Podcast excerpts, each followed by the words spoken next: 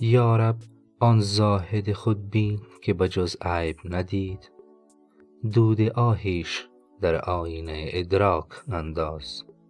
البته که انجام طاعات و عبادات و هر آنچه در شریعت مطلوب و پسندیده است و یا فریضه به شمار می رود دارای اجر و پاداش اخروی است.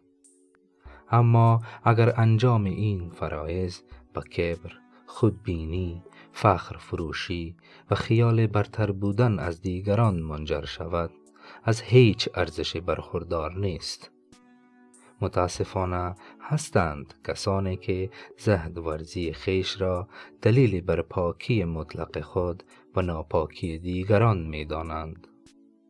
در حقیقت چنین کسانی دچار پندار خود بزرگ بینی هستند و حضور خود در این عالم را پدیده ویژه‌ای می پندارند.